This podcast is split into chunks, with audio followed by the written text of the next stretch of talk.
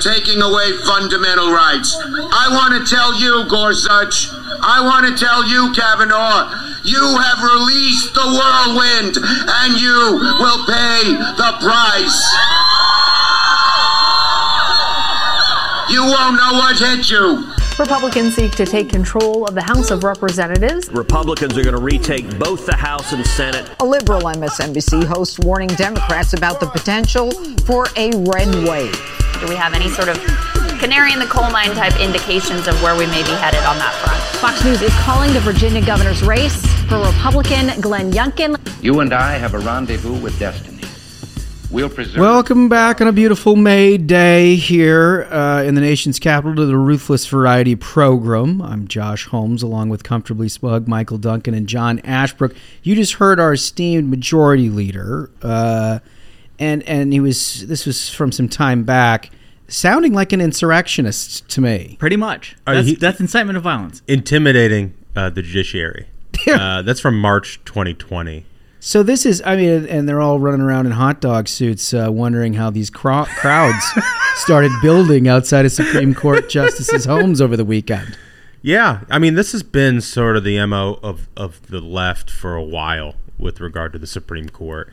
Um, at one point, a bunch of the Senate uh, Democratic caucus sent a letter. To Oh, the, I remember to this. the Supreme Court. I think White Club. Yeah, led what? the- yeah, your, Sheldon White Club. your boy Yeah. Sheldon Sheldon White Club. Um, you know, basically threatening the justices that if they didn't change the way that they were ruling, uh, maybe they'd have some more colleagues. Maybe they'd have to pack the court. Maybe they'd have to expand it. I mean, You know? it is just, it's so mind boggling. All, all of this, of course, resurfacing because of the decision, the leaked decision, that it's not actually a decision yet, but we understand will be a, a court's decision uh, on their overturning of Roe v. Wade. And over the weekend, uh, which we'll go into in some detail, uh, the left, unsurprisingly, started protesting in front of houses and, and basically causing, you know, some significant issues in these neighborhoods. Yeah, threatening federal judges. I thought that there were statutes on the books uh, to stop this sort of there thing. There were, and and there was the, was the, the son of a federal judge was murdered or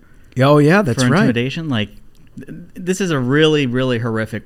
Like not it's gone beyond a precedent because you know the left has already shown that they're willing to organize mobs and commit violence, and the media is going to give them a pass since they're on the same team. But it's really horrific the road they're going down. Uh, completely. We're going to go into it, as I said, in some detail.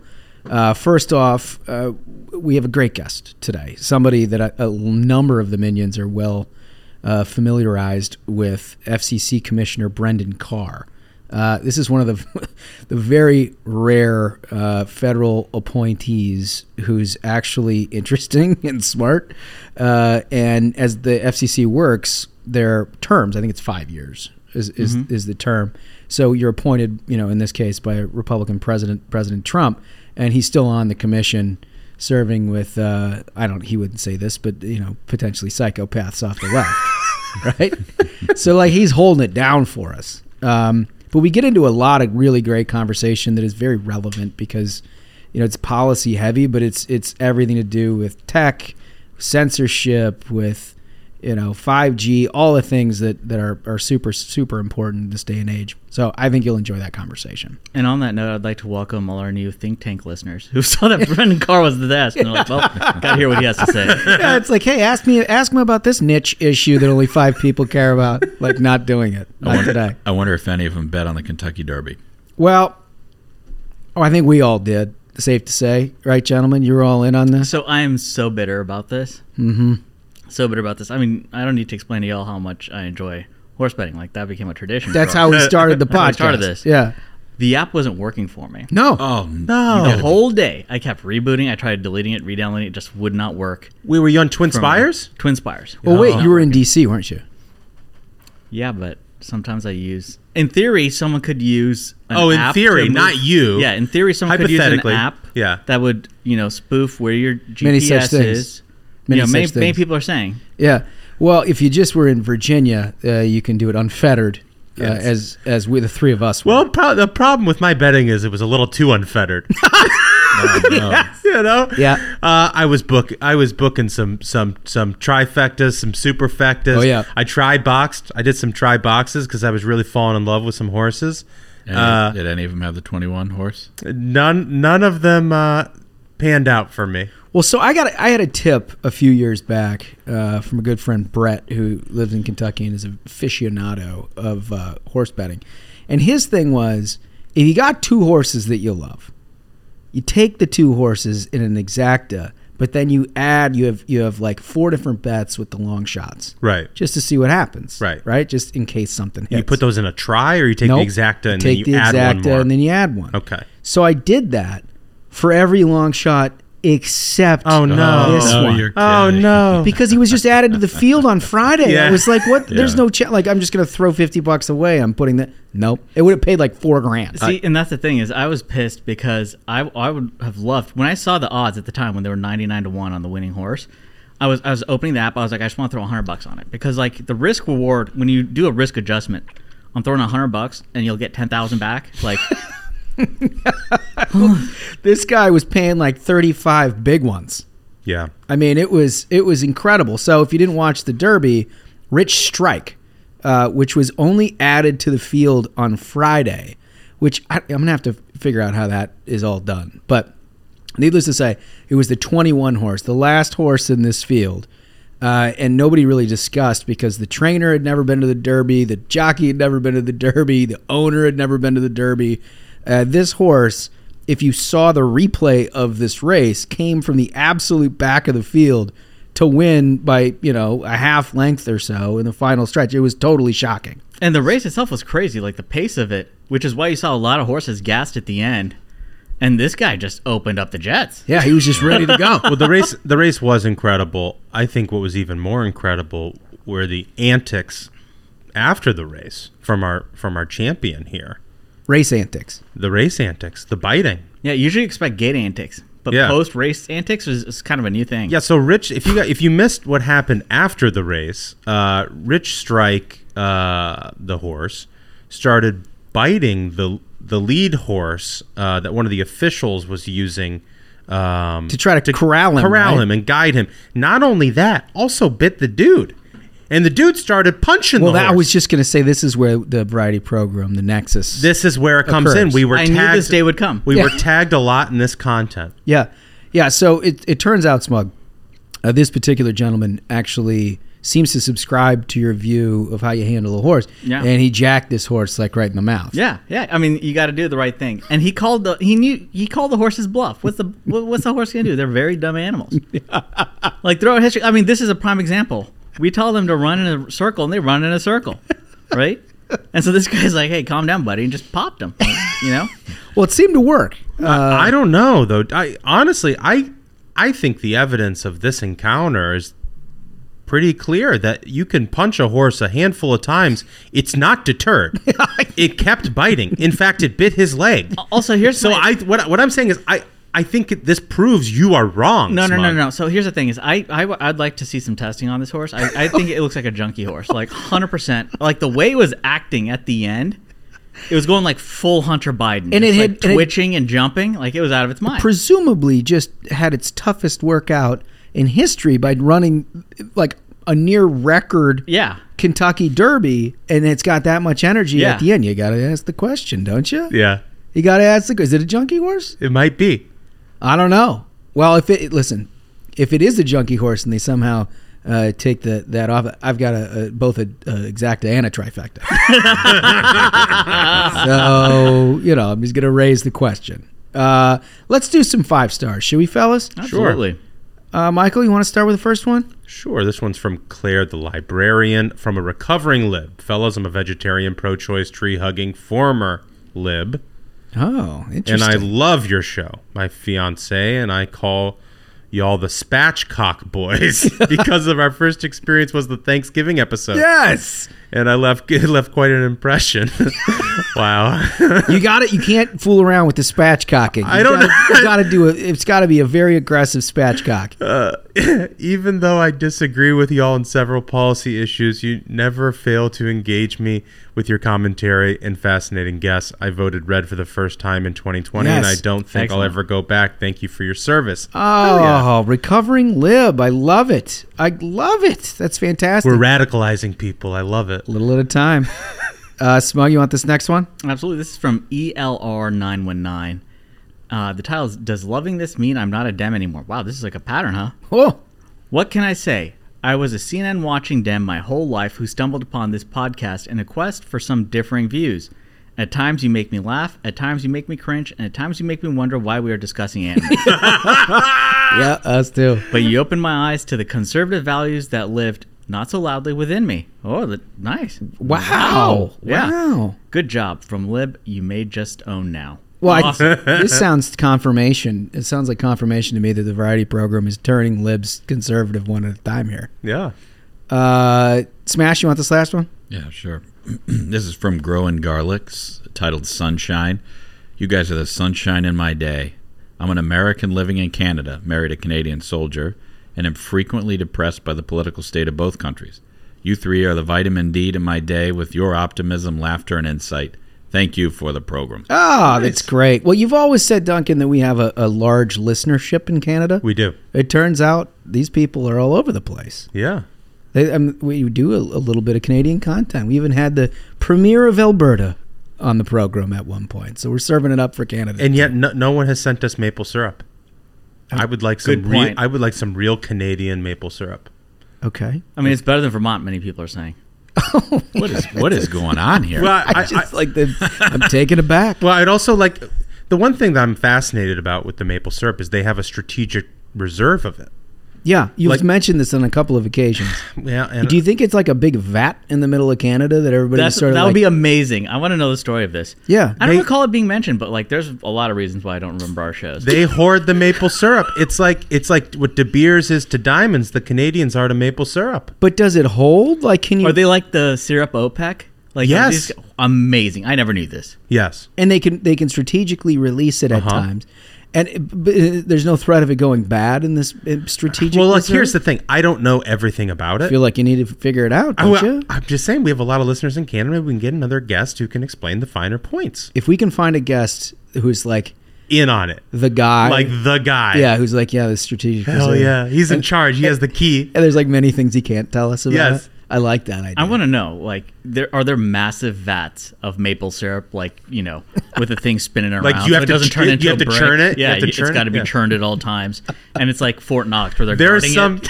there's there's some listener in Canada right now who's listening to this and like we've said like ten things that are wrong and they're like no. pulling their heads out, hair out. Yeah, and you can only pay for it with walleye or raw lumber, which is interesting. I mean, it's wild. Like all these Canadians, basically, they have to live a life in an igloo, and and the, the country's currency is maple syrup. this this person just gave us a great review. He's down in the country. Well, Yeah. that sounds like they're not happy there anyway. Uh, okay, this is what we opened up with. It's uh, the issue of abortion, and what we discussed was the fact that there were viol- there was violence. Uh, I, you know, I don't know if violence that's maybe too strong of a term. There were certainly huge numbers of libs out in front of Supreme Court justices' homes over the weekend. Yeah, it's an intimidation and pressure campaign. This is what the left does. This is what they do. But what it was so striking about it to me is that we've gone through a year and a half with every one of these people decrying January 6th as the worst thing that's ever happened, right? And the trigger for it, they all say, is is the, the Trump and other speeches out in front, basically, you know, inci- inciting the crowd, as they say, right? Well, we just heard from Chuck Schumer. It, it, it- I mean, wasn't that the reason they impeached him again?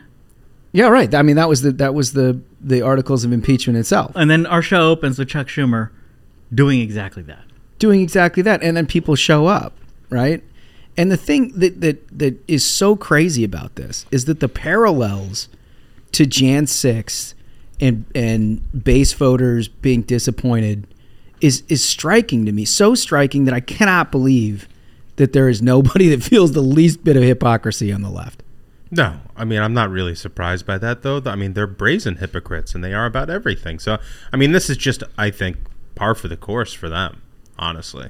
Um, there was a piece in Town Hall that included reports of Samuel Alito, Justice Alito, being moved to an undisclosed location with his family. Jeez. I mean, yikes, guys! This is like this is unbelievable. So, I mean, I, I so I've taken kind of a macro view on this whole situation. Well, to start with, this is exactly what they wanted to happen. This is this is the whole purpose. This is how it was orchestrated to happen. When you Right. look at the leak, you know, typically this this would have been released like in July. This opinion, Yeah, and Or June. It, it was it was leaked specifically to give time for these deranged left wing groups and left wing activists to do exactly this.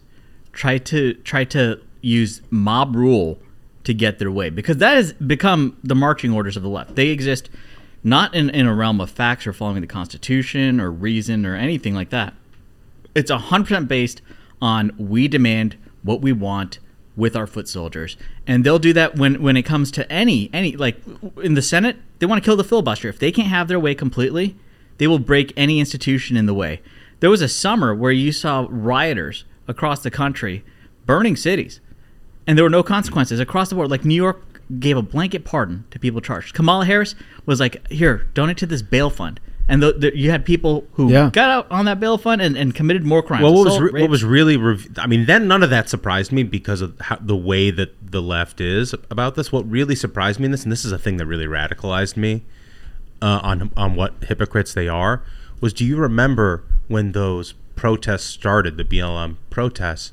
You had the same public, quote unquote, public health officials who previously had said you have to lock yourself in your house. Yeah. we're now saying the cause of BLM is more important than this virus. Yeah. So it's actually okay to go Yep. out there and Yeah. protest. Right. Like suddenly the thing that we were, you know, we didn't know anything about this virus back then. Suddenly you don't have to be scared about that anymore. You can go out and protest in the streets. And that's when I think it really revealed the fiction of it all. Yeah, it was it was a it was a cause based virus. Right. Right. A, a, a socially conscious virus. and and that goes so that was that goes with the macro view I have, where the left has corrupted every institution.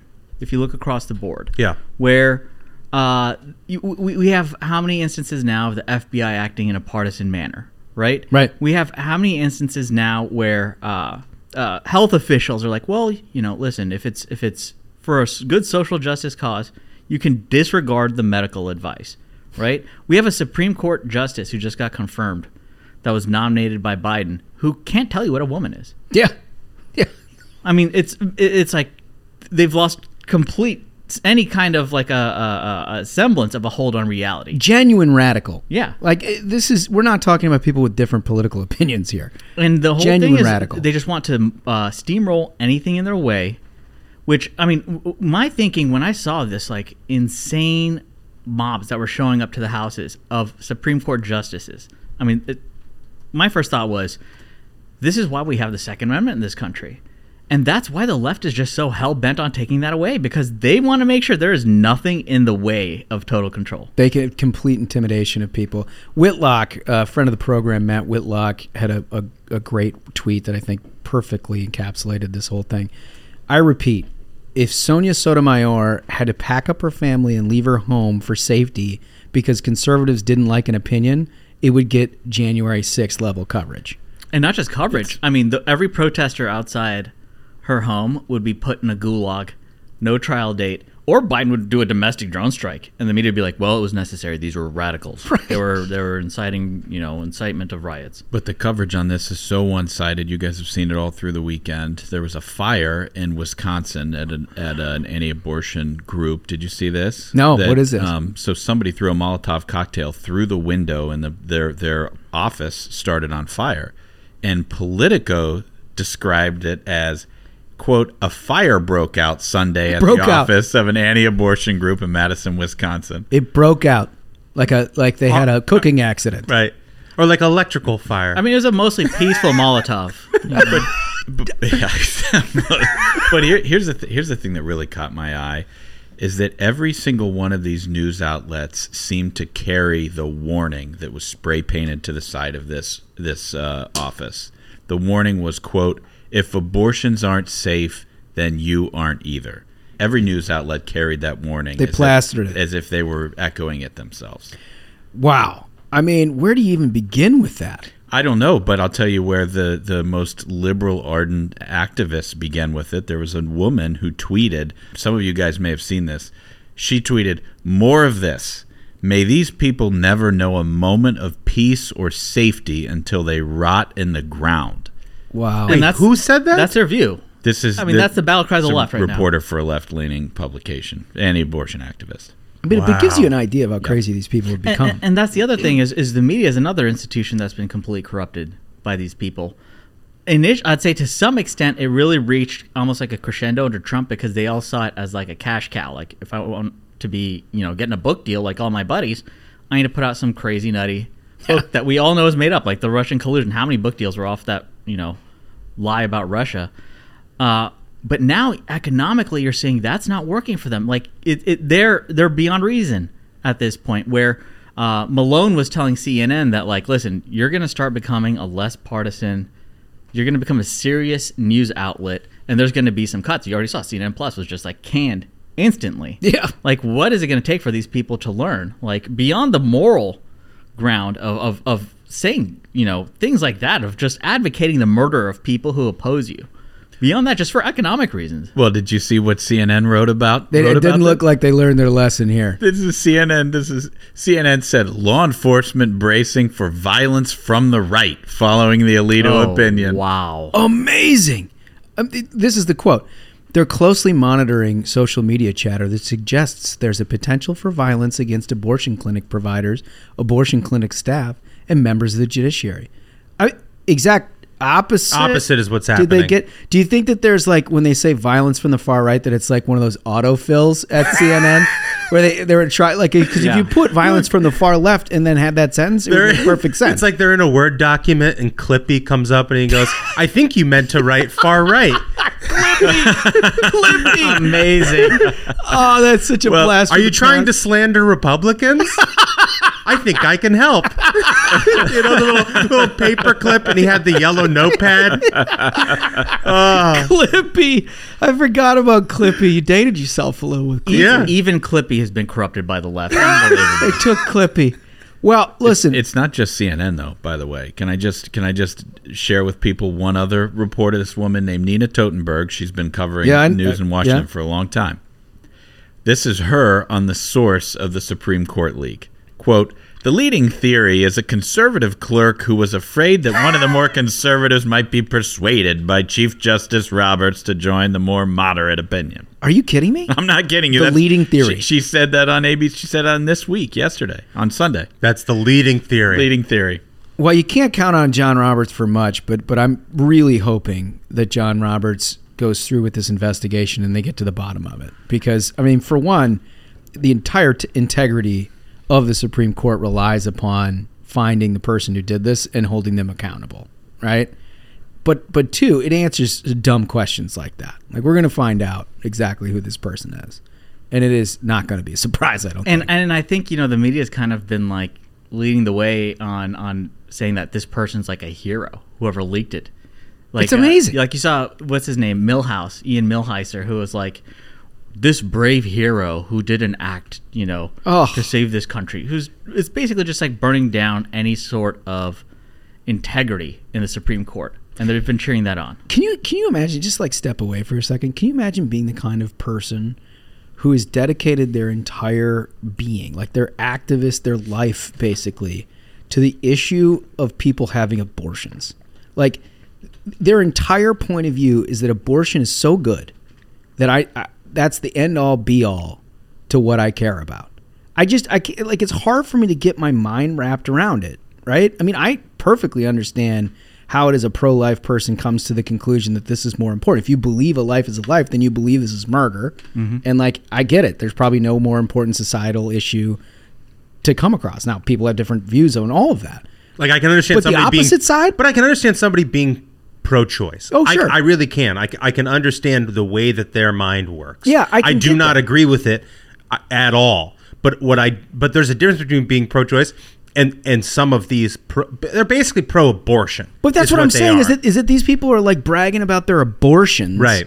And then like it- It's demonic, dude. I, I don't understand where we where we are in, as in a culture as a society now that you have people on TikTok, you know, having abortion parties with a cake. Yeah. Like that's that is demonic It, it was a very quick, very quick move from the left. From what was it?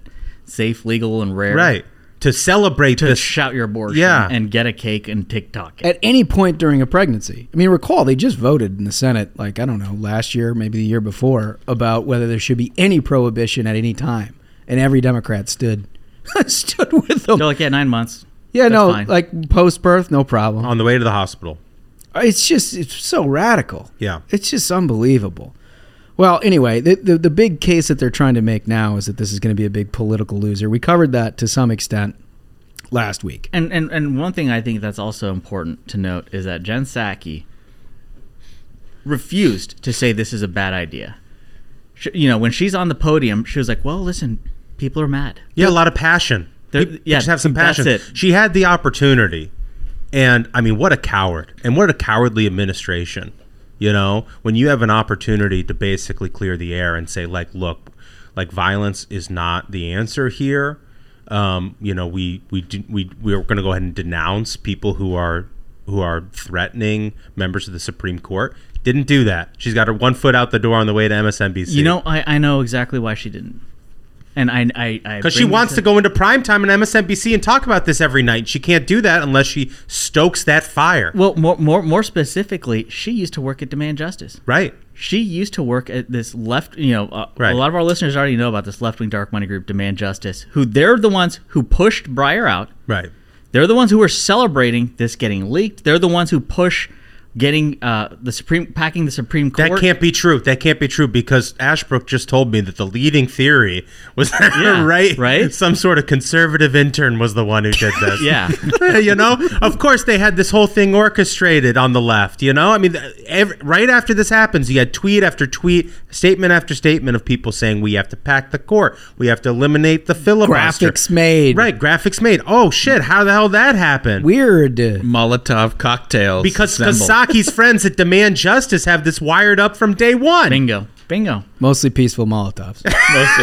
I mean, that's this administration. So much of it is just like these dark money group alums being put in positions to enforce the will of of, of the donors of these left wing donors. And and over the weekend, you had a so so the New York Times had a great story a while back about how you know Democrat dark money is just f- powering their elections at this point, where they spent more using left wing dark money than the DNC even spent. And one of the largest funders of it is a foreign Swiss, Swiss national, Hans Jörg Wyss, right? Yeah. And we all know that the past couple months have basically been libs saying that like Russia is the great evil of Earth. Anyone who anyway supports Russia or these oligarchs is one of the worst people ever. Hans Jörg Wyss over the weekend handed a boatload of cash to Roman Abramovich, like the king of the Russian oligarchs, because he bought Chelsea, the football team. it's just incredible. Just You won't hear incredible. you won't hear a single thing about that. That is an amazing tying of knots that you've done there, Smug. That I, I can't. bel- I didn't put two and two together, but that's incredible. That's exactly what happened. Yeah.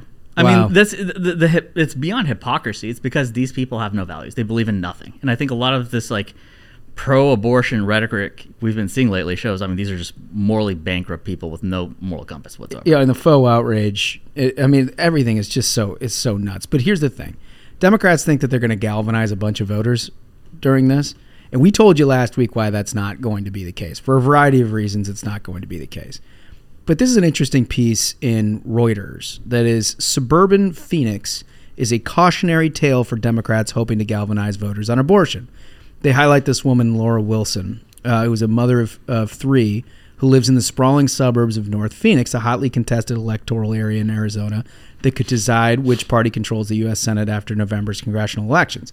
Wilson, 61, pro choice, voted for Democratic President Joe Biden and knew all the news about last week's uh, uh, U.S. Supreme Court uh, likely decision to overturn landmark 1973 Roe v. Wade decision, giving women the right to an abortion. Yet Wilson, this is this is interesting stuff. Yet Wilson said she's undecided about who she'll vote for in November, and abortion rights are not a priority for her. It's economy and jobs, Wilson said. She said she was disappointed in Biden uh, because of high inflation, that too many and too many homeless people on the streets. Uh, of course, Laura Wilson is a liberal Democrat who probably does not agree with almost anything that we have to say on the variety program. Yep. But like we told you last week, if you can't, if you don't have a job, if you have to pay eight and a half percent for everything more than you than you used to, the idea of a bunch of like left wing lunatics standing out in front of Alito's house over the weekend not a particularly compelling message. Right. Right. The thing that's right in front of your face is going to decide how you vote.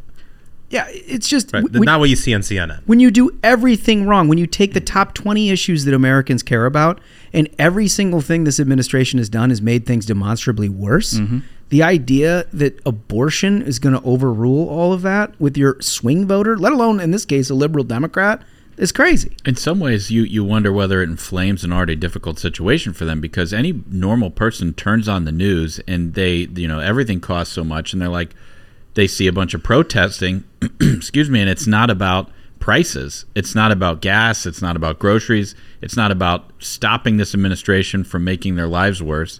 It's about remanding the legality of abortion to states. What? I mean, give me a break. How about bring down the price of lettuce and eggs?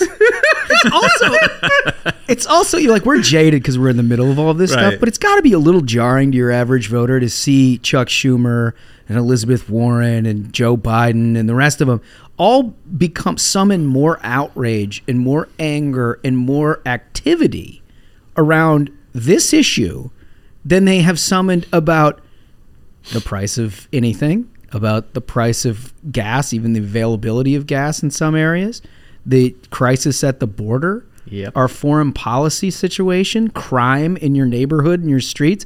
These people have not said word one about any of these issues that they've completely fucked up. But yet they're entirely engulfed by a Supreme Court decision that's not even really a Supreme Court decision yet. Right. Wow. They, they only get really upset about fake stuff that's not real. Like, think about the only thing that comes close to this sort of like level of fake outrage from the left was, uh, you know, the Georgia election law. Oh yeah, that was very You know- similar. You know, like uh, Georgia passed this election law, and it's going to be Jim Crow 2.0. You know, if uh, if- Suppression. right? If if if if if the decision of abortion is left to the legislatures of the states rather than decided by the Supreme Court, that's the Handmaid's Tale. you know what I mean? It's like it's just fake. That all they really care about is fake stuff because they can't accomplish anything. So at the end of the day, going into the midterms, they need something to mobilize the base, and, And- and it's that's out, the thing. it's just outrage. It's not accomplishment. I mean, th- there's a, another reason why they absolutely will not talk about any of those issues, or, or they're not out in the streets about any of those issues, is because they're responsible for all those problems. They're responsible for Every single everything. one. Yeah. They pump cash into the system for ridiculous social programs. Uh, day one, Biden shuts down Keystone XL and basically makes it known that if you are an oil producer, if you work in in any sort of energy domestically, you know, you, you're in their crosshairs. They're trying to. They've already have done a significant job of dismantling uh, U.S. energy independence. We're no longer energy independent. Yep. We used to be energy independent in this country, and Joe Biden, day one, made it his mission to cripple us, and now they want to buy energy. From the whole reason we got out of this quagmire is, is, is we weren't wanting to give money to countries that hate us anymore. And he's like, no, okay, here, as long as U.S. jobs are not the ones responsible for this energy, it's okay. import that. Yeah. It also does one last thing, and this is sort of the insidery stuff that you don't get anywhere else under the variety program. It also unmasks and gets you under the hood on what constitutes a winning Democratic coalition. Mm-hmm. Right? They believe everything is in a silo. It's a silo of women. It's a silo of black voters. It's a silo of Hispanic voters. And they take all of these outrages and they try to jam them into each one of these silos and they try to get loud enough to convince everybody that it's true, right? For example, illegal immigration is an anathema to Hispanic uh, his, Hispanic voters want an open border, right? And they yell it loud enough for 20 years and everybody sort of believes that some kind of comprehensive immigration reform is the way to go. it's inevitable. It's inevitable because all of these growing Right. Hispanic. So Right. now, but now you look and like, no, clearly Hispanic voters do not want illegal immigration. They actually like safe communities Right. Yeah, without something? Fentanyl, like all these assumptions are actually fake. right? Yeah. But, but this is their women bucket right. right? So it's not it's it's about convincing the narrative of the mainstream media and everybody else that anything pro-choice is women is equals to pro women. Right. right? And, it, and then they changed the narrative entirely that it's now healthcare for women, Right. right? Nobody's ever asked the women what they think about any of this shit, but that's their women bucket. So it has nothing to do with what they're trying to do with the economy or anything else or any accomplishments whatsoever. It's about dra- giant jamming an outrage into one of these buckets. You mentioned the Georgia voting law, black bucket Right. Mm-hmm. Right? We if we yell it loud enough and we scream loud enough about how this is racist, Right. Yep. Even though it has absolutely no racial connotation whatsoever, Right. then we fill that bucket. i- i- in specifically to your point, Holmes, on that uh, a voter ID, right? And and and ev- you had every white liberal who's on television saying, "Well, voter ID is racist, targeting black voters." And then what what happened? A few weeks go by. Then Clyburn's out there, African American, Democrat, you know, leader, one of the leaders in the House. Oh well, black people don't care about voter ID. That's fine with us. right. And then the narrative just falls apart, and you realize how fake it all was from the beginning. They're like, "Shut up! That goes in our bucket." Right. no, no, we're helping you. Don't you know how much we're helping you? That's in our bucket. It has nothing to do with improving the lives of anybody in the African American community. Absolutely. In this case, it has absolutely nothing to do with improving women's health care. Right. And and the issue with immigration obviously has nothing to do with improving Hispanic communities.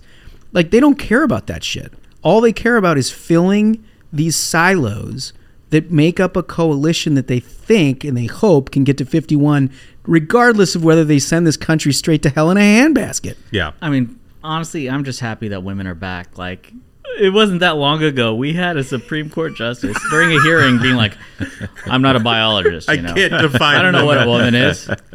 It is I mean, pretty- how did we get here? It is And they're like, wait a minute, exactly, and it's it's because like you just described, they want to agitate the woman bucket Oh, it's because incredible. they can't say, folks, we have to stand up for birthing bodies. Like this one crazy ass like state. Only the state legislators haven't gotten the memo because all the polling, you know, that the D trip and everyone's passing around. State legislators don't get that, so she was like birthing bodies, and and the, her replies are just so great. There were so many. I'm a Democrat, Wait, but what the fuck is wrong with you? on Mother's Day weekend, no less. I mean, like it's birthing bodies. Like what a horrific. Like you want to talk about Handmaid's Tale? That sounds like some Handmaid's Tale jargon. Like, listen, birthing bodies. This is an important issue to them. Who the hell says something like this? Uh, the other angle on this, which we talked about last week, was the corporate angle. And a friend of the program, uh, Vivek Ramaswamy, who we've had on before, he's a really smart guy. You've probably seen him on Fox News. Um, he tweeted out that apparently Fast Company, I don't know a Fast Company, but apparently this place called Fast The Company. publication, right? Yeah. Yeah. It's like it's like one of those like business magazines. Okay. Yeah. So, like, if you're a CEO, you sit around reading Fast Company. Not really. I mean, what a fucking waste of time. this is for this is for people to read at the airport and fall asleep with it on their lap. yeah, it's before they get on the PJ. Yeah. Uh, apparently, Fast Company is calling corporate PR departments and twisting their arms to take public stances on abortion. Are you serious? Yeah, they phrase it as a poll of de- of corporate leaders. Oh And- my god, and if that they, is insane. And if they hesitate, they follow up by telling them they'll publish the, the company declined to participate. So they're they're the ones that are out forcing corporate America to take a stance on this. And what we said last week rings true, and you've seen it. is that woke corporate bullshit of like the what is it ESG where they're trying to enforce wokeness Right. on companies? And and and the, what's the media doing? They're fulfilling their role, which is to, The- the to, defender. to be the enforcers. Yeah, they gotta go put They got to be the muscle out there saying, "Hey, we're just asking questions." Yeah, yeah. Are are you in favor of uh, this Supreme Court decision, or do you defend women? Yeah, yeah, we, we understand that you sell toilet paper, Right. So uh, obviously you're weighing in on Roe v. Wade, Right. Yeah. it's very important as a as a as a company that puts Yeah. out toilet paper that you take a stand. I would we love need to hear. I'd love to know what Ashbrook thinks about this because you know, I mean, he's our media expert here. I, I just think it's a fascinating part of the media industry that a lot of people aren't familiar with is how much like these reporters can manufacture a story Mm-hmm. based on how they choose to ask questions. Totally. Well, it's all completely made up. and, and one of the folks who's been making people aware about this ESG situation is Elon on Twitter. Yeah. Elon Musk has been discussing how completely absurd the situation is. And you saw the media. Was, was it over the weekend that they published? The New York Times published a story where they're like, Elon Musk came from South Africa, a country known Oh, I for saw apartheid. Oh, that was unbelievable. where it's the most insane framing of a story. Again, because they want to make you know uh, uh, they want to hold the line for the left on having an absolute chokehold on what people are allowed to see or hear. They're like Elon Musk came from a land of racism, Like apropos of nothing. and and and his father was an anti-apartheid activist, but they forgot to be like, hey, listen. The headline is he came from, and like, what kind of framing is that? Are you going to say this about like, listen, folks, we've got some refugees from countries that are not exactly very much with human rights. I don't know if we should be letting these folks in. Of course, you're not going to be hearing that. You're not going to be hearing that from them. I mean, ultimately, for the high crime and misdemeanor of purchasing a company who is trying to censor conservative voices. Well, they say they're not. That's the best part. Yeah. The best part about this whole purchase and the outrage of Elon Musk is that he he himself bought the company to try to basically highlight the fact that what they're saying is not true. And he has so so accomplished that. And if it So was not clearly. true, why would they be so angry? bingo. You know, uh, it's incredible. You guys want some animal news? Yes. Always. There's a mutant monster violent hamster. Um, so I don't even know how to get into this, but apparently, um, what is this CRISPR? Thing? CRISPR. Yeah. Gene editing. Is that what that is? Yeah. That's all I know. So there's gene editing to a brain that creates aggressive hamsters, and they've done they've done this thing. I don't even know what this publication is. PNAS.org. I don't know what it is, but anyway, the t- PNA. Get your mind out of it. it's uh, it's not what you think it is. Little it out sn- Some snickering in the background. Do back not of the classroom. phonetically do not phonetically type that into your browser while you're listening. By the way, I feel I have a feeling you're going to get something you don't want. It's hold on, hold on. I found, I found, it's the Proceedings of the National Academy of Sciences of the United States of America. Yeah, P- PNAS. That's what I said. Yeah. Everybody knows. Come up with a different name. I mean, that is one that, like, you know, it was just a bunch of scientists in a room that came up with that one. imagine, being, imagine being the spokesman for PNAS. if any, if anyone from PNAS is listening, you should hire us to think up a new name. Honestly, they're like. Imagine getting a, a phone call. This is the CEO of PNAS. You really got to keep your eye on big PNAS. They are a, they are a monster in this industry. Where's PNAS on this? Someone get a hold of PNAS. Jesus. I don't even. No, I, I don't even guarantee know what they're doing. McDaniel uh, did not imagine this is where we would go when he put just a simple link to the story. Very sorry. Very sorry. Very sorry. Apparently, uh, they do some gene editing and they've created a, a, a much uh, more aggressive hamster, which, in my view, is far less interesting than the name of the organization that reported this. Okay, so so so so McDaniel actually included an image. Are you seeing this? Yeah. It's kicking the shit. One hamster is kicking the shit out of the other hamster. The video or like this image, this still is incredible. Yeah, it's like a hamster fight club. Like the, the the like aggressive hamster looks like it got up on its hind legs and just like threw a right hook. They well, they've the done other- all this like gene editing to create this, didn't they? They just needed some brown liquor. Where I came from, right? I mean, you just fill a couple of pints of Jack Daniels into their watering hole, and I think you'd get the same result. I, you know, I, I'm thinking it would be ethical, right? To gene edit animals if you're they're just gene edited to have them fight each other as like you know entertainment. Oh, this is where you're going with this? Yeah. So this is this is it's very interesting. Of that course, you bring this up. Ashbrook is into this. Very Unbelievable. interesting The, that you bring the, this the up. pro dog racing guy's gonna be all over He's this. like, listen, animal lives are worth nothing. very very interesting that you bring this up because smug there has to be a path to be able to go to each continent and find the toughest guy and the toughest animal pit them against each other in a battle in a ring and broadcast it worldwide I think we'd have to do it on a ship. i think you're right i think in international waters Yeah, it's 100 percent But got to be international. But waters. can you imagine like the toughest guy that we could find in Canada, like a Mountie, like with a hat, and he fights a grizzly bear? Can you can you imagine the toughest guy that we could find in Africa, and they fight like a lowland silverback gorilla? Everybody would watch that. I mean, everybody for would watch but I that. really think animals win in this. Like, I mean, if you're going for the top a of each- lowland gorilla, you do not want to fight. I would. I just want to. Here's my thing. I want to see all that, but I want to do the play by play. right? I would love to have the the play by play of the gorilla ripping the arms off the guy and beating him with it. My God. Right? I mean, because you know that would happen. It would happen. Well, maybe not. Maybe if the guy was, if he was up to it, Oh, oh, like I don't know. You know, and the kangaroo thing is another one. kangaroo would be perfect. You know, a real a real swimming race bet between a swimmer and a shark. Remember how Michael Phelps didn't actually swim against a shark? fake What- news. What, if Katie Ledecky actually did? Yeah, we put him in the same tank. Race for your lives. I don't know that Ledecky would be on board with that, but we can find somebody. Listen, this is a good ruthless idea. You guys are in on a brainstorming session. We're Yeah, gonna see if we can't w- find ways to fight animals. What if the most dangerous game, but sending humans to fight the animal? Like instead instead of hunting down the guy, you send a gorilla after him. I, I, I, I like the broad strokes of this, but I think we need the experts at PNAS to.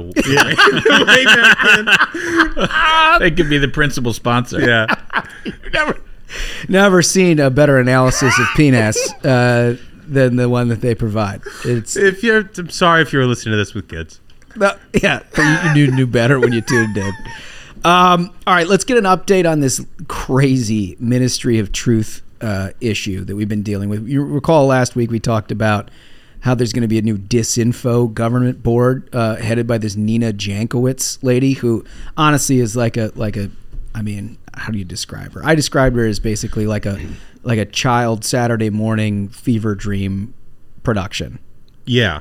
and that's basically i mean if you haven't seen her you should watch a youtube of it, It- like you'll swear you're watching Blippi She's basically like the final boss of awful left wing white women. Blippi like, was like forced- the ultimate wine mom Right. who's out there trying to cause trouble. Like forced to watch a thousand hours of Rachel Maddow. oh yeah Blippi with a thousand Right. hours of rachel maddow that's what she is Yeah. that's exactly right god that's a, that's exactly what she is well anyway she uh, promoted trump russia collusion claims including the uh, sharing the debunked Alfa Bank Oh. claims in 2016 and praising schiff's 2017 speech reading uh, discredited steele dossier claims into the congressional record if that's not disinformation nothing is Yeah. I mean, if you're a listener to this, and, and we've obviously talked a lot about Russiagate and how it was all fake, and there's a lot of people who perpetuated this stuff. If you want to find out if somebody's like a real OG lunatic, like if the brain worms are truly uncut and living inside them, right two things. If they've ever promoted the Alfa Bank claim, Oh, yeah. or if they've ever tweeted about a smoking gun in Prague. Those are the two Oh, yeah. things that you know. Oh, yeah. You know that person has sincere, sincerely lost their minds. sincerely lost their minds. I mean, so Brendan Carr in our in our interview gets into all of this. But, Yes. but honestly, the fact that this woman was considered for this role, first of all, the fact that the role exists, but the, then layer in somebody who has done Alfa Bank Yeah. promotion. Yeah. Oh my gosh. Yeah. Like that's the craziest. That's like I mean, literally that's like having my pillow guy do the same thing, right? Isn't it basically the same thing? It's It like some somebody who's got completely discredited stuff and then they're the, in charge of it for the nation Right. and allowed to tell It, it'd be like Sidney Powell claiming that uh, the Venezuelans uh, and, C- and Hugo Chavez are the ones who stole the election, and then being appointed to a position like this. it's there's no difference. there's there's literally no difference. Can you imagine the case if if, if Sidney Powell or the My Pillow guy were, were appointed to a position like this? I mean, would, would the world talk about anything else? Right. So, so I'm reminded of I don't know if anyone saw any of it. I, I, I, I briefly saw a few minutes and just could not believe how insane this was. The Showtime had a movie or a, a series a couple of years back, uh, Comey Rules, about like it was basically every it was it was it was acted. They had actors there to act out all this. In in hindsight, everyone knows this is absolute bullshit. But the whole RussiaGate bullshit, Right. and uh, it was the most absurd shit you have ever seen. Like I'm, I, I really should go back and see it now that it's become crystal clear. All the dossier, all that was fake. But these libs were so in their own like silos of chasing this. Oh gosh, there's a P tape because you got to hear, you know, Trump is a KGB agent. But this Comey Rules miniseries was the funniest, craziest, Like shit unintentionally. hilarious. unintentionally hilarious. but they believed all of it. Like word for word, they're like, yes, this is all true. I mean, it's almost like the West Wing problem where they don't realize this is supposed to be a comedy. But but but they were serious about this. Like it ends with like two Russians meeting at you know the World War II. Uh, what what call it? Uh, the memorial? Memorial. Yeah. Just like clinking glasses, like we've won, comrade. Oh my god! It is that insane. No. and this lady is basically that. She's, She's like, it's that sort of Comey person. rule. Yeah, she is like the sort of nutty. person. Remember when they were on Broadway? They were going to do like um the America reads the Mueller report on Broadway. I bet you this chick's gone to one of those. I forgot. I gave it a standing that. ovation. incredible, incredible. Oh, I kind of hope she gets like started in the gig because again, a Republican Congress with her in front in a panel try to testify Yes. would be the single best viewing you could ever. I've come imagine. around. I've come around to this, Holmes. I, I mean, like, you've raised a really good point. Plumbing the depths of her insanity uh, would be fantastic. with some theatrical flair. And, Right. and along these lines of disinformation, uh, Greg Price tweeted out th- these great screenshots.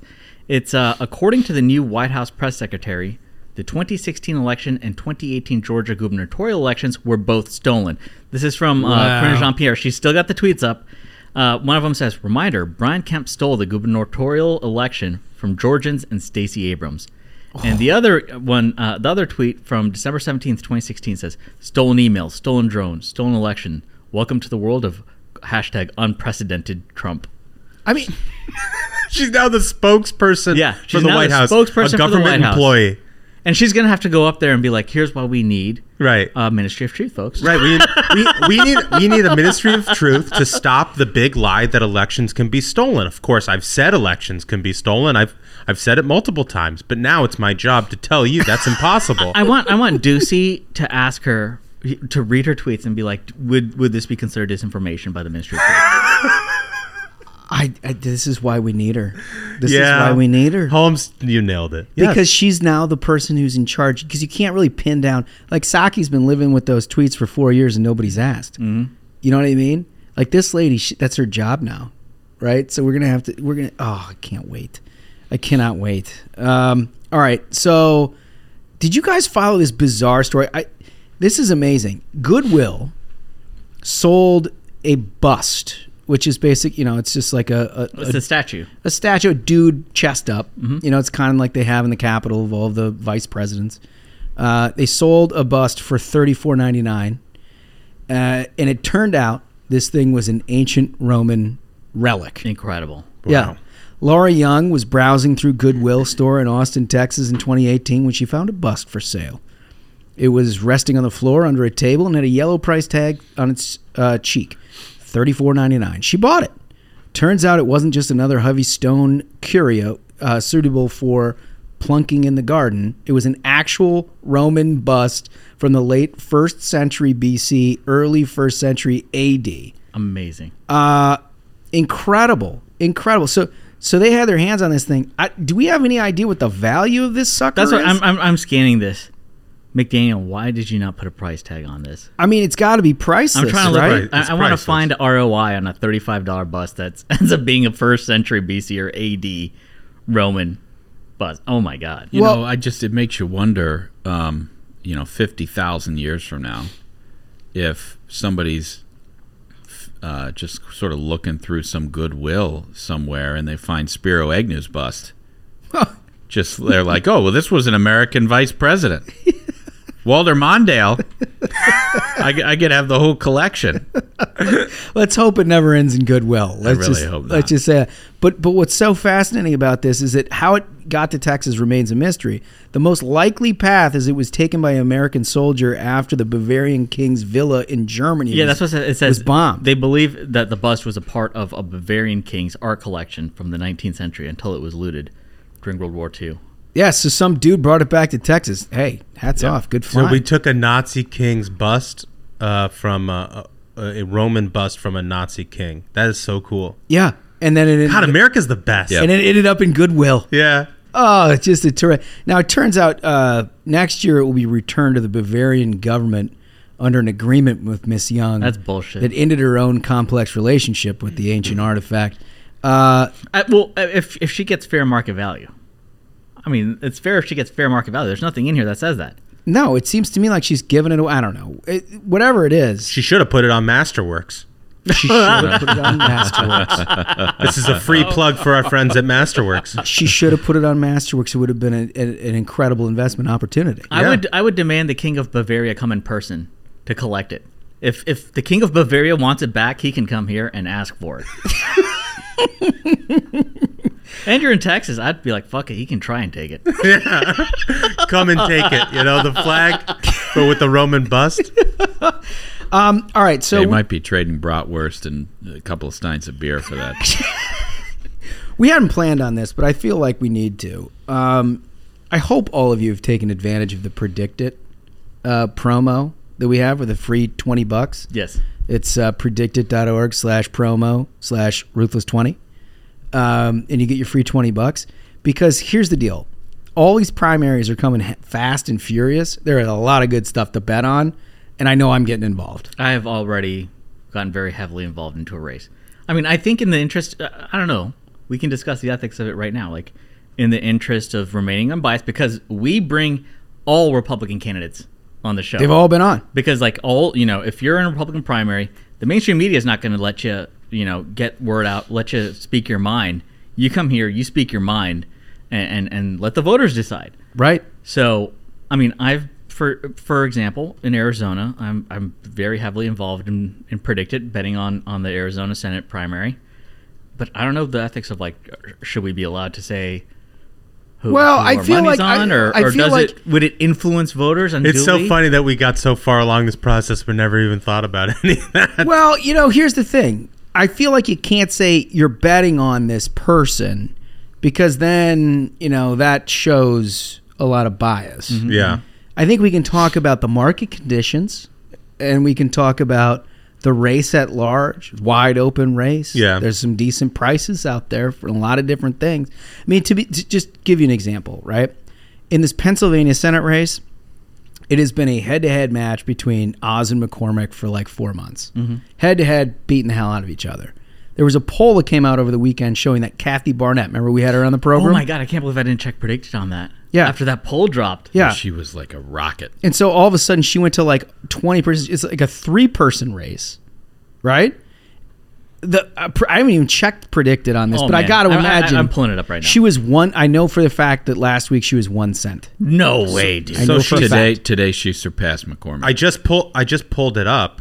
She's at trading at 33 cents. Are now. you serious? So there you go. There's a lot of money to be Dude, made M- there. McCormick, who who's been neck and neck with Oz, is down to 22 cents. so she's trading above McCormick. Considerably. Yes. Amazing. And Oz is at 53 cents, just to get you a sense of the market. So here's the thing, folks. There's, I mean, we're going to talk about all of these races. You've already heard all of the interviews, and remember when we got done with her interview, saying like her story. I don't know it, she, right? a, she was a great interview. the way she tells it was very very compelling Yeah, she had a she's great, great. great interview now i don't personally know anything about her other than the interview that we just did so i have no idea whether i could vouch for the veracity of any of that stuff but you know she was going to make some kind of move at some point so if you're if you are a ruthless listener you've got some inside info there Oh my god, I'm looking at the the, the one week chart where on May 30 you could have picked her up for six cents, yeah and now she's at 33. right a huge a On huge May deal. 6th. May 6th.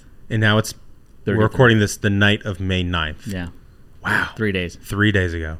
Well, we're going to spend some time Thursday talking Pennsylvania too, because we want to get involved and, and give you some some more idea other than just PredictIt on that. But the point of PredictIt, I think, is is validated by this one story, right? Yeah, I mean, man, that's a good point. I forgot to even look at that. Once that poll dropped, everyone was just like stunned by it. Yeah. But I, You should have been right I on need to predict it. it should have been unpredicted. What's that? hammering What's that? What's the promo again? It is uh, predictit.org slash promo slash ruthless twenty. Yes. That's you it. got that memorized. You're yeah, really well, good at done, this. It, done it enough. You're a professional. Um, that's what we do here. That's what we do. Um, last thing, space nudes. Is this another story about penis? It it could be. It could be.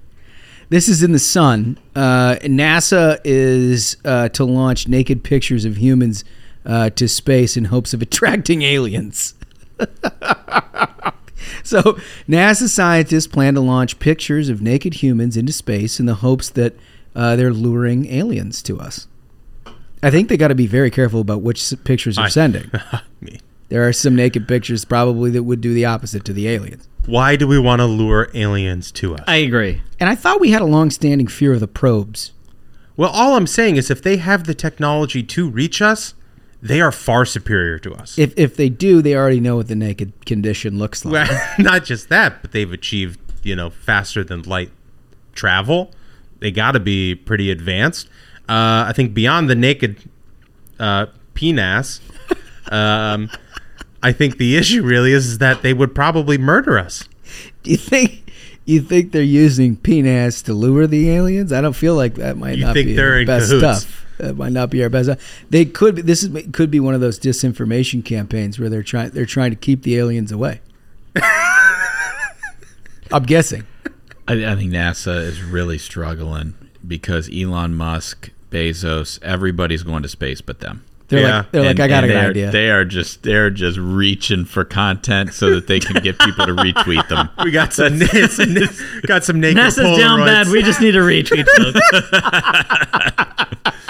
Oh, I love it. I love it. All right. So, um, listen, we're going to get to this interview. We toyed around with playing King of the Hill today because of the Steve Schmidt meltdown over the weekend. yeah, I mean, I, someone did an analysis, and I think for over something like 36 hours, there was not a gap greater than one hour between his tweets. For th- like, It's a real Yeah. It's a real issue. As the current champion and holder of Steve Schmidt, I felt great about it. Yeah. Uh, there is some content in there that is truly remarkable. Genuinely. he even mentioned you by name. On, uh, he several even added occasions. home. Oh, did were there multiple? Several So this is also why we can't have it. You know, the rule is Excuse me. the rule is that like you know, uh, I am the- uh, uh, sir, A I am- player, if mentioned by the champion, This is outrageous. This is just pure gaslighting. I'm going- also, I am judge and jury of this game. Do not tell me the rules. I love that he just said the rules are. the rules are. as everyone knows. Many people are saying. so we're trying to figure out how to handle this for Thursday. No, this is sin- sincere. We really are trying to figure out how we're going to handle this, and I think it's going to be fantastic. Because there's also a lot of defamatory conduct, content in there. Yes. Uh, about yours truly. and there are some attorneys that are interested in taking a different tact than the one we have planned for Thursday. Yes. Which is a good point because we need to make sure. For legal reasons. And to be clear, it's not our legal li- exactly. liability. It's, Oh, it's, no. it's, it's the problem is on Schmidt's end on this one. yeah, and he's got a whole host of problems, potentially a lot of big problems. I mean, based on that thread, he's got a lot of problems. He's got a lot of problems. He's got a lot of problems. There's there's people coming for him in all in all areas. But uh, we'll shelve it for the time being. We'll just leave you with that teaser. Thursday is going to be a banger, so do not miss that. Uh, let's go to this interview with Brendan Carr. I want to welcome to the program uh, a guy who we've been interested in having on for quite some time. Um, for close listeners of the program, you've noted that we've interacted with your Twitter account a fair amount. You've got a really solid Twitter account, particularly for a guy who uh, makes a living in the bowels of the federal regulatory area. Uh, Brendan Carr with the Federal Communications Commission. Welcome. Well, thanks much for having me. You guys are doing such a phenomenal job. I'm a big, big fan of the program. You guys launched, you know, obviously the end of 2020 into 2021, not necessarily riding high in the hog for a lot of conservatives. Yeah. And you guys uh, carry people through a lot of low times, and uh, it's a beloved program, and rightfully so. Well, I, you know, I, I take that not only as a compliment, which I appreciate, but having somebody at the FCC appreciate the content, boy, that's like a twofer, right? Well, there you go. Well, luckily, you know, our jurisdiction over uh, indecent material does not extend to the podcast realm, which is pretty good. And hopefully, I won't say anything here that will require the, the dump button. I'll be the first FCC commissioner uh, to get fined uh, for some indecency. Hopefully, we'll avoid that. We certainly don't have a dump button. So, so uh, just keep that in mind. Yep. The first thing you did here is compliment the size of our TV, which you uh, listen. All of our listeners understand when we did our first live stream, there was a lot of um, comments on the size of our television set. But here we have Brendan Carr of the FCC looking at our television set saying it's it's of good size. Well, I thought you'd upgrade it. It, it looks a lot bigger than it did on, on the live stream. So, congrats on that. Perfect. All right. So that's listen. If we're going to verify, that's how you do it. You get a FCC commissioner to, to to vouch for the size of your television. Um, listen, there's a lot of exciting stuff going on in your world. Um, why don't we start with free speech writ large. Let's bring it into Musk and Twitter. And I just want your thoughts on all of this because we all have a lot of thoughts, but from your vantage point, I, I'm particularly interested. We're at a, a difficult point culturally when it comes to free speech in this country. And for me, it goes back to the New York Times. If you go back to the modern day op ed, it launched in 1970 on the pages of the New York Times. Why? Because the editor said, I want divergent views. I want opinions that are be different than you would get from our editors. John Oakes was the editor at the time. He gave a speech where he said, Diversity of opinion is the lifeblood of democracy. The moment we insist that everybody think the same way we do, our democratic way of life is in jeopardy. That was a very liberal, very progressive view. And there has been a 180 taking place in this country culturally. Uh, and I think that's something that we have to talk about. There's things we can do from a, a legal perspective, I think, some pro speech protections, but also culturally, this idea that we have to embrace the ability to uh, appreciate other people's views. Yeah, you know, it's it's funny that you mentioned the the shift that's going on. I mean, I remember in the early 2000s when Leader McConnell sued the Federal Election Commission over First Amendment concerns, and all of the lefty groups were the ones that held the flag with him, the ACLU and, and everybody else. That seems impossible to imagine today. Well, you're right. And I go back to, you know, 2012. Uh, President Obama went to Facebook's Palo Alto headquarters and he gave a speech and he talked about the free flow of information on the internet being, in his words, key to a healthy democracy. Now, flash forward a couple of miles down the road to Stanford, in a couple years, just the last week or so, President Obama went back out there and gave a speech at Stanford where he talked about the free flow of information on the internet being a threat to democracy. So 2012, healthy. 2022, a threat. Well, what happened? Well, I think one thing that happened in the middle there is the 2016 presidential election, and people decided that this free flow of information, divergent views, people thinking for themselves, getting around established gatekeepers, That's it. was producing outcomes at the ballot box that they didn't like. And so you're seeing this significant tightening around free speech in this country, and I, and I think that's that's a problem. How much eh, you the gatekeeping thing? I think is hundred percent right because you know as you see from White House correspondence dinners and everything else, the, the gatekeepers they all get along, right? They've got a there's a by and large a pretty clear view about what gatekeeping means to the political elite in this country. How concerned, from your vantage point, is are you that these gatekeepers and, and people in power basically are going to try to use the levers of government in order to just re-establish a, a 1950s brand of of gatekeeping where you've got you know basically nobody other than themselves speaking freely. Yeah, we've long had, you know, establishment media gatekeepers in this country, and free speech on the internet lets you go around them. And those media gatekeepers woke up to it maybe a little bit late. They realized that that second or third third home isn't going to pay for itself. They need to maintain their job of telling us what to think, and that's what people are saying. When Elon Musk has uh, agreed to buy Twitter or vice versa, I think it's really exposed this fundamental free speech divide in this country, where conservatives now want less political censorship on big tech. A lot of uh, incumbent media gatekeepers, they've been very afraid about this because they want to continue to drive the political narrative. And we're seeing all sorts of reactions. People have come to the FCC asking us to block the transaction. They have said, I've seen know, that. we have authority under the uh, the Telegraph Act of 1860 to do it. You know, they could have thrown the kitchen sink in, but I guess they thought maybe that would have been a bridge too far. They've called on the FTC to block it, the DOJ to block it, and these people aren't interested in a neutral application of competition law or antitrust law. They are very happy with the type of political censorship that's taking place right now. What Elon Musk has said, for instance, is he wants to end political bias on Twitter. That's really Mhm. not that controversial of an idea, and yet people have had all sorts of uh, unbelievable reactions to it. And for years, we were told there is no political discrimination on social media. Now we're told, well, of course there's political discrimination on social media. We need to keep it going. which is amazing, right? Because there's always been this this concern, rightfully so, by conservatives about the lack of transparency over algorithms, the um, subjectivity of blocking and banning, and most all of this has just come up in the last couple of years. Obviously, like during the end of the Trump administration, basically is when they put a focal point on it. You've seen all of this happen from your vantage point. I mean, how dangerous do you think this this whole thing is?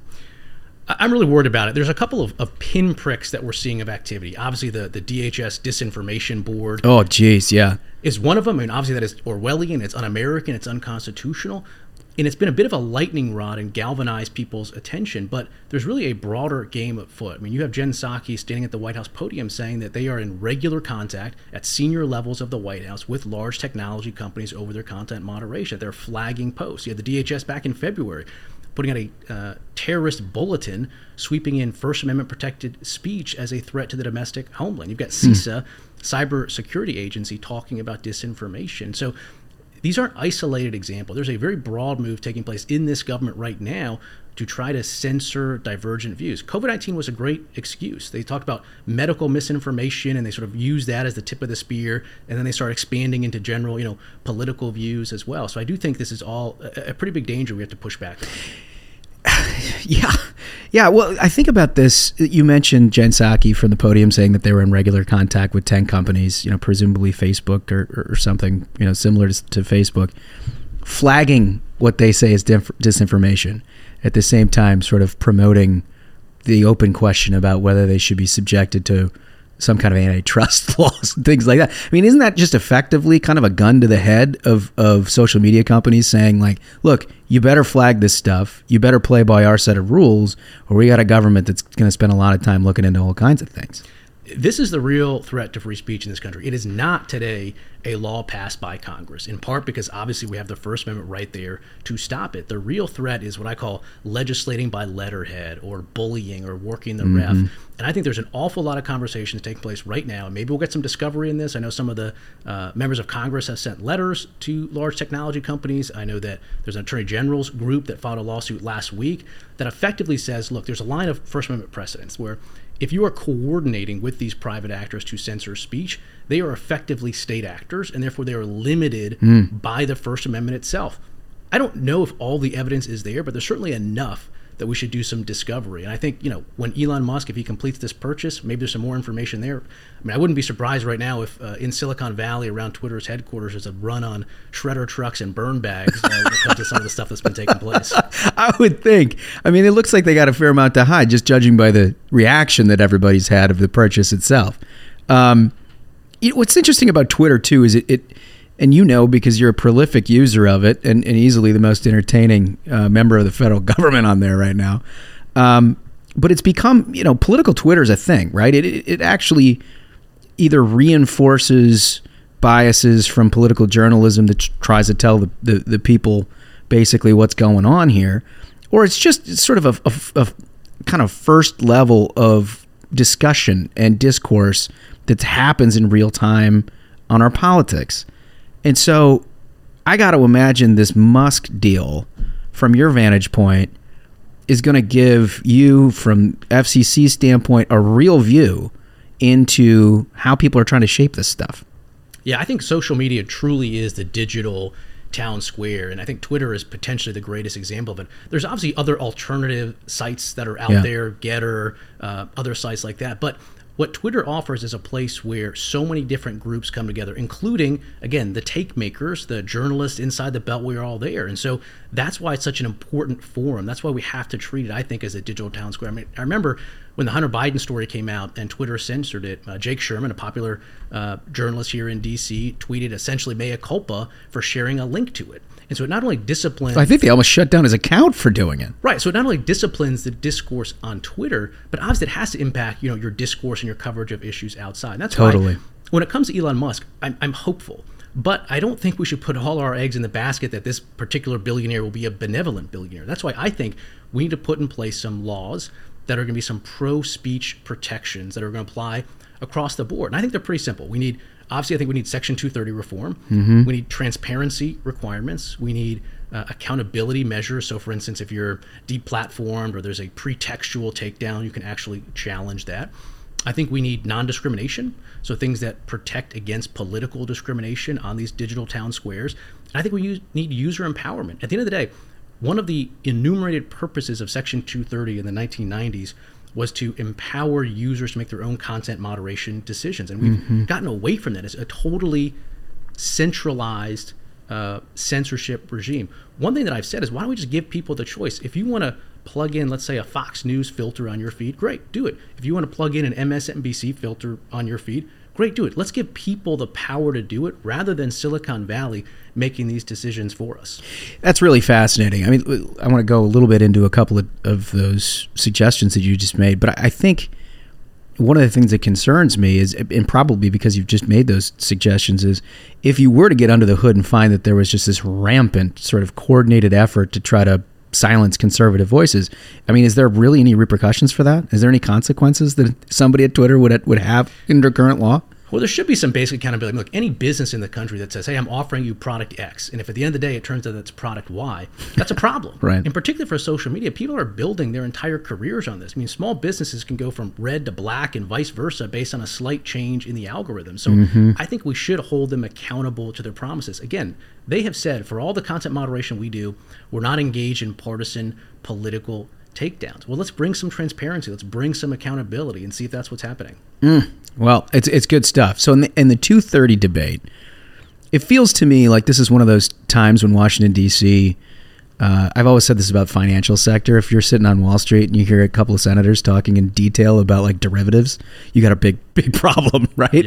Because the the level of understanding of this stuff is pretty low. I feel the same way about your line of work, right? And when we had a bunch of discussion about 230, I felt like both sides were talking about it in ways that actually was not applicable. What are you talking about with 230?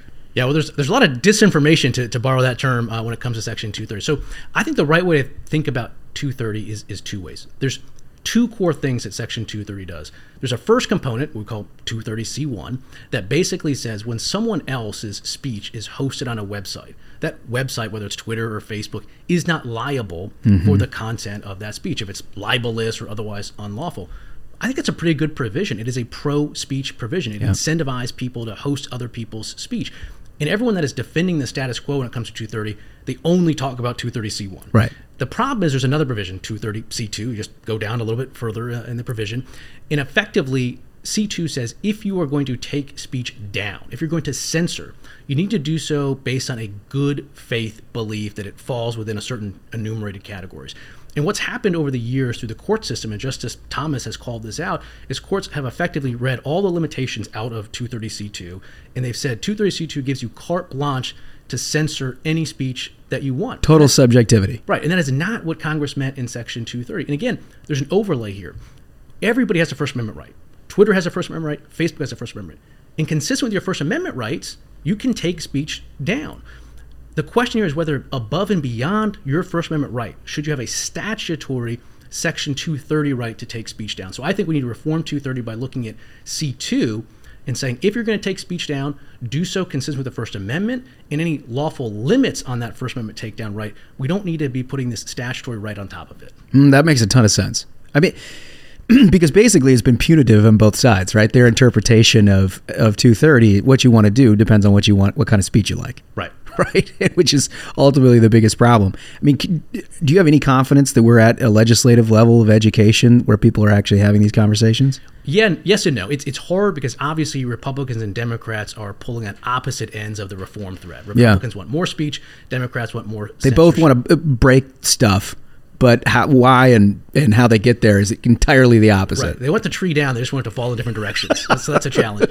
But there is some good legislation out there. So, for instance, Senator Wicker in the Senate uh, has the Pro Speech Act, and that's Mhm. a very good provision. I think that touches almost all the guardrails for me in terms of transparency, accountability, uh, 230 reform. Uh, obviously, Republican leader Cathy McMorris Rodgers uh, and Jim Jordan in the House uh, have some legislation as well. So, there's actually some really good bills out there. It's going to be a challenge to get, you know, enough votes to get it across the finish line. But again, if you think about where we've come in just two short years, when President Trump first raised Section 230 reform, it was you know uniformly rejected by a lot of people on the right and the left. And now we have built, I think, a broad political base around reforming Section 230. Now we just have to have the votes, whether they're you know Democrats or Republicans, in Congress to get the change. How much concern do you have about uh, tech companies? I mean, we, what you've talked about here is how tech companies, perhaps too much, have been in contact with this administration in terms of censoring content or whatnot. But do you have a concern about some of the more punitive legislative uh, shots taking at American tech companies, basically giving a a better platform to foreign-owned actors? Do you have any concern about, like I don't know, TikTok, for example, or ByteDance, the the, the parent company of this, basically having a commitment to free speech issues that doesn't exist, right? I mean, it's basically a Chinese view of of this, which is very different than ours. And I, I think the average consumer doesn't understand that ultimately, like the Facebooks, the Instagrams, the Twitters, to some extent, as as bad as people have felt about their content moderation decisions, are somewhat responsive to an American legislative process, right? Whereas TikTok, not so much. Yeah. I got a lot of problems with TikTok. I think first and foremost, from a foreign policy matter, reciprocity makes sense as a starting point. I mean, TikTok is not available uh, in China, and TikTok has been linked, at least allegedly, to a lot of you know harms, particularly for you know young girls, for young children. And so I think if we're going to allow a product like here that they don't themselves allow in their country, I sort of have a, a, a problem. It's it's like a tactical weapon, right? Yeah. I mean, that's basically the way it's operating. Yeah, I've got a challenge with that. And I think if you step back, you know, you look at the amount of power that Silicon Valley companies have amassed in this country. I think they were able to do so, you know, at the beginning of the 2010s, end of the Obama administration, because I think they amassed power in a blind spot for Republicans and Democrats alike. For Democrats, there was a mind meld. You know, they were in an ideological alignment, so they didn't mind the power. The revolving door between the Obama administration and Silicon Valley moved so fast you might get whiplash. For Republicans, I think there was still very uh, strong theme within the Republican Party back then of basically, if a large corporation wants to do it, who am I to stand in the way? Mhm. I think at least on the Republican side, and for my part in particular, I really strongly believe that individual liberty, yes, can absolutely be squelched by the government. We need to oppose big government in that sense. That's the only entity that can actually put you in jail. But I think there's been a late reemergence within the Republican movement how large corporations can infringe on individual liberty. And I think Yeah. this conversation around big tech is a is an area where all of that stuff is starting to blend together. Maybe that's why you're starting to see some some coalescing there. hmm Yeah, no, I mean, clearly, right? If you've got, in this case, if you have foreign actors that are, are hosting platforms that are not sort of subject to American influence in one way or another, and you can foresee it, a situation where at some point it's a national security issue, right? Yeah. Where there is some kind of a communication in national security space where you could very quickly, from an American standpoint, do something about it. If these folks aren't subjected to anything, that's concerning. Very much so. And we see this across the board with entities that are ultimately controlled by communist China. We've taken tough action at the FCC on Huawei, Yes. on ZTE. I've called for us to step up and take some action against DJI. You know, this is a Shenzhen-based drone company, and they're flying these systems that are highly sophisticated. I mean, they can measure heartbeat, temperature. I mean, they can do everything from a distance. And we have some deep concerns, I do, and, and some components of the federal government as well, uh, about the threat that they pose. And, and, and that's why you've seen such strong action. When I was up in Malmstrom Air Force Base up in Great Falls, Montana, there's just nothing up there except missile silos uh, and uh, wheat fields. But dotted through all those wheat fields where there's basically no population are high powered cell sites running this Huawei gear and all the types of, you know, imaging and other That's terrifying. up there. So that's why we've taken a tough action at the FCC on Huawei ZTE. And again, I think it applies straight through to DJI, potentially to TikTok and others. Yeah, well, I also think it applies to 5G, right? And I know this is an area I wanted to talk to you about because you've been intimately involved in it. It's it's the future and the current situation uh, that we face in this country, but there's a lot of international competition there too. You're right. I mean, 5G, the way to think about it is, you know, it's essentially the next generation economic platform. If you remember the 3G era, uh, before we had 4G, before we had smartphones, I mean, think about how different your life was. If you Yeah. had to do banking, you had to go downstairs, go into a brick and mortar bank, Teller, get stand the- in one of those rope lines, get you had the to- thing. You had to, you know, take a pen that was lashed to the table. It was always out of ink. But when 4G came about, this app economy, and now we've got, you know, Square and other apps right on our phone. That's the same type of transformative experience we're gonna have with 5G, but we're still very much on the front. I know a lot of consumers feel like they're a little underwhelmed with 5G at the moment. Feels like the same thing. But that's because that new generation of applications hasn't quite gotten here. But if you step back to the the end of um, the Biden administration, 2015, 2016, all the analysts were ready to give the U.S. a dirt nap when it came to 5G leadership. They were writing reports saying that China was about to unleash a 5G tsunami Yes, and absolutely. blow the U.S. away. And there was a lot of data to support that. New cell site builds in this country had totally flatlined. In 2016, we put up 708 new cell sites. China was putting up 10x the cell sites we do. And, and, and cell sites, the way to think about it is effectively the building blocks for 5G. Mhm. Well, we got on, in there in the Trump administration, our Chairman Pai at the FCC, we worked hard. We modernized our infrastructure rules. 2019, for instance, there was something like 46,000 new cell sites put up in this country. Internet speeds increased sixfold in this country. We leapfrogged about 20 other country when it when it came to mobile download speed, and we were able to secure leadership position towards the end of the Trump administration. It was really one of the the unheralded success stories Mhm. of the Trump administration. And I'm very worried about where we are right now. I think we're very much starting to hit stall speed when it comes to 5G leadership under the Biden And administration. why is that? I mean, I, I just I fail to understand why it would be that you wouldn't be completely prioritizing something like this. there certainly has not been a prioritization inside the Biden administration for this. And for one reason is they've been prioritizing, you know, high-speed fiber, fixed wired connections to some extent over mobile wireless. The reality is we need to do all of it. But where it plays out is uh, disputes across different agencies. So one of the things that we had in the Trump administration was different agencies would push back when we at the FCC took steps to secure U.S. leadership. Department of Transportation pushed back, when we did 5.9 gigahertz. NOAA weather radars pushed back, when we did 24 gigahertz.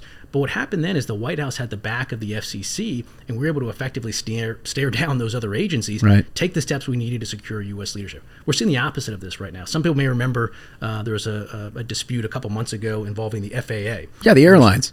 Yeah. a claim that we were going to uh, disrupt uh, airline travel by C-band emissions, which are a, a portion of 5G. And I wrote uh, Buttigieg a letter, you know, pushing back on that claim. But the reality was, the Biden administration didn't have the back of the FCC when it came to that fight. In fact, Politico described Biden as donning the team delay jersey when it came to 5G. So I am worried about where we stand in this country on, on 5G right now. Yet, if you know anything about airline uh, or air traffic control, they, they literally pass paper to one another. Talk about talk about an agency that is in dire need of an upgrade. Right.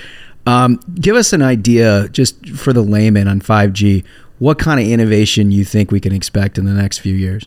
What's interesting though is when you think of 4G, the most innovative part of it was your cell phone. It was that app economy that we're talking about. For 5G, that's sort of the least interesting part. Sure, your phone's going to be a lot faster, so you download a movie in uh, three minutes, it might be 30 seconds this time. But there's a couple other interesting components. One is just in home broadband.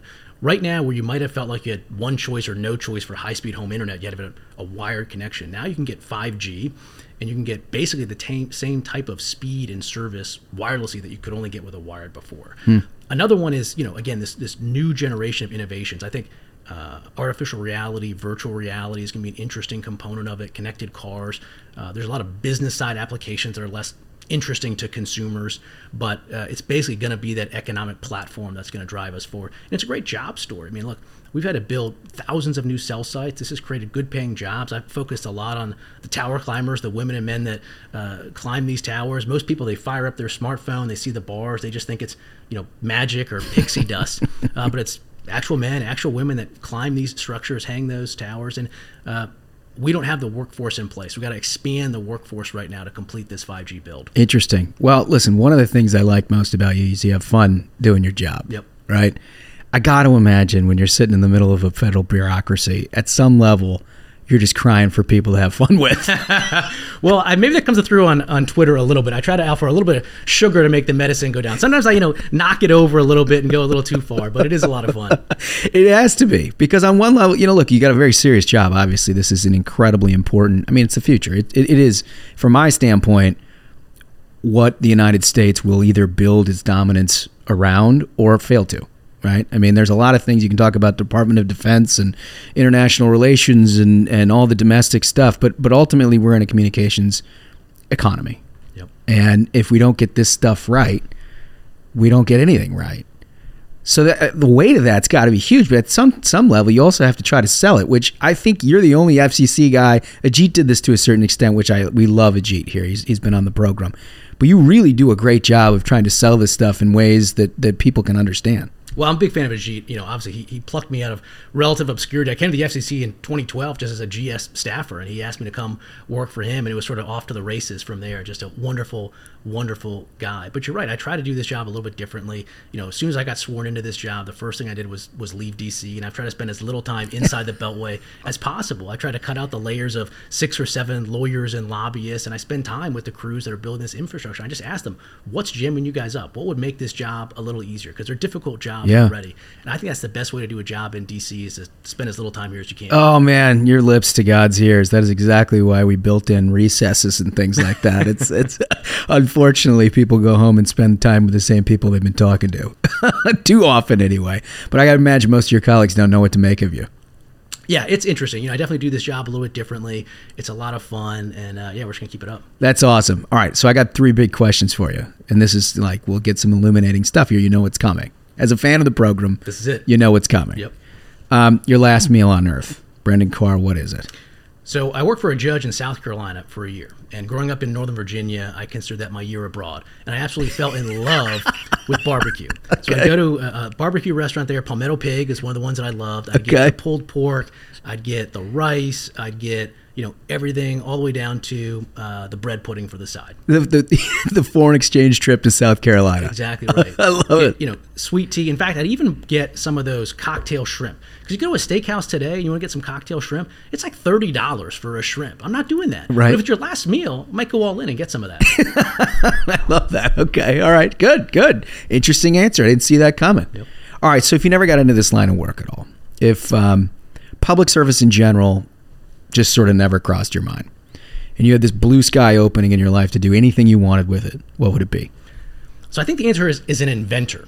I'm someone that's very easily annoyed by things and wish that there was some sort of solution to it. So, for instance, um, I'll, I'll break some news here on one of my inventions. No patent. You know, Okay. feel free to run with it. All right. A peanut butter jar that opens on both ends. You know, because you open it up, you get to the bottom to scoop it out, and you get peanut butter all over your knuckles. Imagine just being able to open it up on the other end. This Be a is brilliant. changer. This is a life changing invention. I can't believe nobody's ever talked about this. You get a, a filthy hand. I Yeah. mean, my kids, they want peanut butter sandwiches. Yeah, I'm wearing half the jar. That's right. So I tell my wife all the time there's two things that have to happen to make inventions happen someone that generates the ideas and someone that implements it. And up to now, I've generated an awful lot of idea, and the system is breaking down on the implementation side. So I'm Okay. hoping that you know she can get some of these across the finish line. When you get out of this line of work, we're going to find an implementation guy for you. that is awesome. All right, so he, here, this I'm not sure where you're going to go on this. Generally speaking, I can tell where guests are going to go on this, but this is the thrill of victory, agony of defeat question. You know the whole lineup about the sunny optimist and the person who wears every defeat like a backpack, and every win is basically celebrated for five seconds or less. Where do you find yourself? Well, so first of all, I have a, a fundamental disagreement with this question. Oh, you do? sense- in the sense that when you ask people, do you want to be like Michael Jordan or somebody else? I cannot imagine picking the somebody else. We got to come up with a good. You'd be surprised how many people do. Jordan. It's true. But I also had to bet when we first started asking this question. Everybody was like, "Thrill of victory." Anybody likes defeat? And I'm like, "No, no, no, no. You don't understand. Like, this is about a motivation thing." So that's where the Michael Jordan thing came from. That's right. Well, I, I'm definitely an, an agony of defeat person. I mean, almost once a week now, I think back uh, when I played T-ball when I was seven years old. I hit a ball in the outfield, and I stopped at first base instead of going to second base. And I still, it just sticks in my You still to this have day. it? I still have it, so I'm still motivated now. I'm always looking for that chance to go to second base. If I'm, you know, driving past a baseball field, I ask people to pull over uh, just so I can try to finish that off. You you just defined an agony of defer, defeat person. Yep. Th- That's incredible. That's awesome. All right, so before I let you go, what's the biggest challenge you're going to tackle here in, in the next year at the FCC?